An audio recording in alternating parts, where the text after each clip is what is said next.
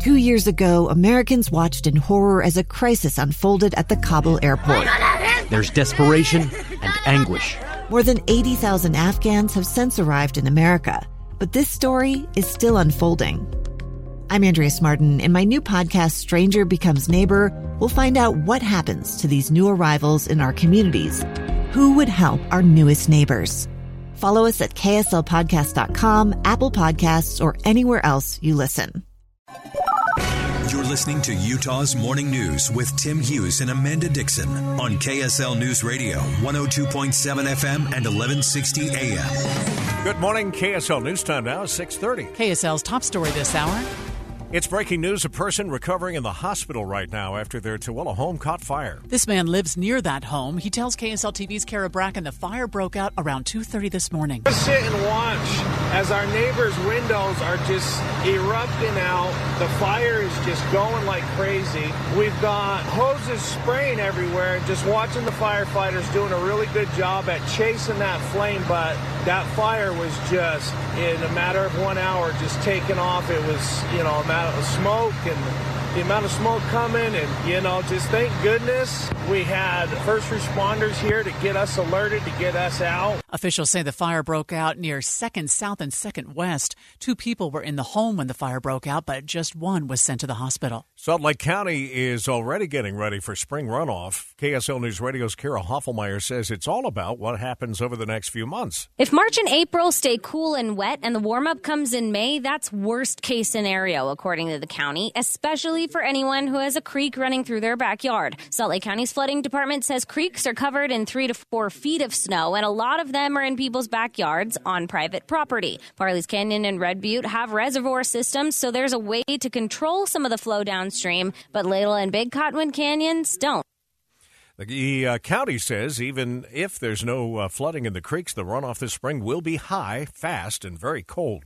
A new bill aimed at getting rid of the use it or lose it mentality in Utah's agricultural water rights is sitting on Governor Cox's desk. Ron Gibson is the president of the Utah Farm Bureau and says this is a good thing for Utah's farmers. We're really excited to have this piece of legislation. This is something that gives us a little bit of certainty as we go ahead and continue to be good stewards of the land and water in the state. This kind of protects that property right for us as we go ahead and do that. If signed by Governor Cox, the bill will go into effect July 1st. An update this morning on a man charged with kidnapping and sexually assaulting a 13 year old boy from Layton. According to KSNB TV Hastings, 26 year old Tadashi Kojima pleaded not guilty to three counts of first degree sexual assault on a child, one count of third degree sexual assault on a child, one count of resisting arrest. A trial is set for June 12th in Hall County, Nebraska District Court. Kojima was arrested in Nebraska after an Amber Alert late last year. Kojima is also charged in federal court Court in Utah. With Mark Jackson, KSL News Radio.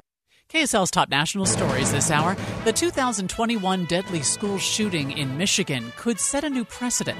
A court will now decide whether the parents of a 15 year old shooter should be held liable for their son's actions. Jason and Jennifer Crumbley are currently fighting involuntary manslaughter charges in the four killings committed by their son Ethan. The Crumbley's attorney saying the parents could have never imagined a mass shooting. It could be a warning sign that EC may have been troubled or may have been having certain thoughts, but not a warning sign that he was going to kill four other people. It's not clear when the court will decide whether the Crumbleys will face charges. As for Ethan Crumbley, who pleaded guilty, he could face a life sentence without the possibility of parole. ABC's Andrea Fujii reporting. Your little Aiden has uh, asthma. Yeah. And my oldest daughter, uh, Tiffany, relies on uh, albuterol for her mm-hmm. asthma.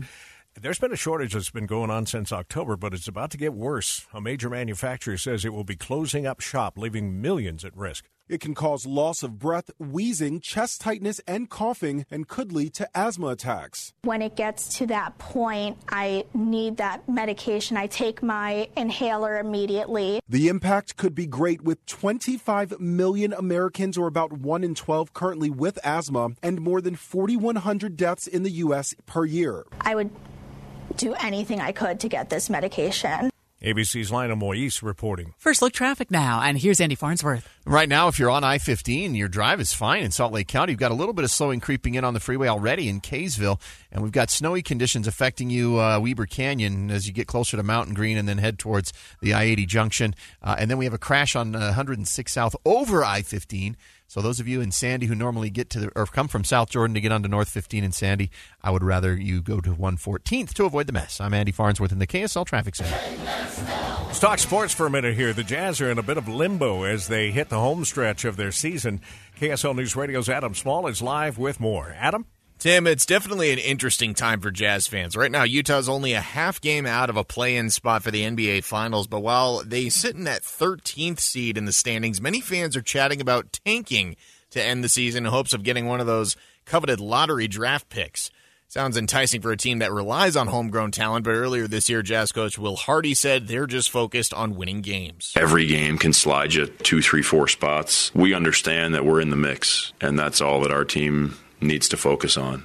Tanking may not be the best idea either, Jazz fans, since even the team with the association's worst record only has a 14% chance of landing that number one pick. Reporting live, Adam Small, KSL News Radio. Some Midvale residents are fighting inflation by getting back to their roots. KSL News Radio's Liv Calvert has more. Easy access to community gardens is Spencer Mears' plan. The Midvale resident successfully launched one garden last year with space donated by the Unified Police Department. This year, he wants to expand the gardens to more populated areas like apartments. Mears is working with local businesses to acquire permanent homes for the gardens, while many residents are on board with the idea, gaining momentum is his biggest challenge. He says self sufficiency among his community is the goal.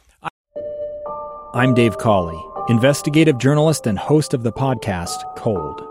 In October of 1985, a woman named Cherie Warren left work at a busy Salt Lake City office to meet her estranged husband at a downtown auto dealership. She never made it home. Cherie's car surfaced weeks later in Las Vegas. In the parking lot of a hotel casino. No one knows how it got there. Strange. It was strange. Both Cherie's estranged husband and her boyfriend raised suspicion for investigators. I kind of thought that he might have done something. But no arrests were ever made. In Cold Season 3, we dig into double lives, make new connections in the case, and examine the difficulty raised by reasonable doubt. We want answers just as much as anyone else. They have creeps like that now, too, so nothing's changed. That's the new Cold Season 3 The Search for Cherie, now available anywhere you get your podcasts.